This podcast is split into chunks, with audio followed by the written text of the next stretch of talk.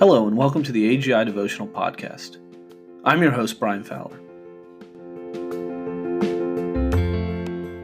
Our devotional this morning comes from Acts 2, verses 23 and 24.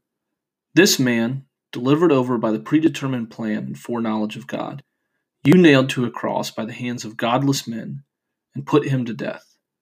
But God raised him up again, putting an end to the agony of death, since it was impossible for him to be held in its power. Peter tells us that Jesus was delivered over by the predetermined plan and foreknowledge of God.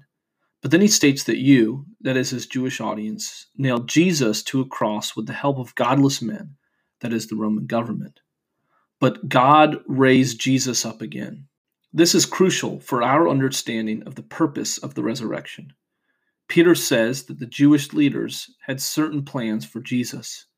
They did not believe his claims of being the Son of God. They did not like his teaching. They did not think that he was the Messiah and Savior of God's people.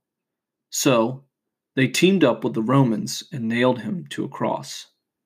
Peter says that even in this, they were only doing what God was allowing them to do. Then, Peter states that God raised Jesus from the dead.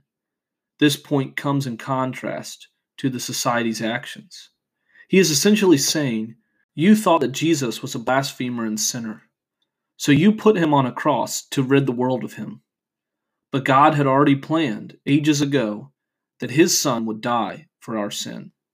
So, when Christ died on the cross, he died under the curse of our sin.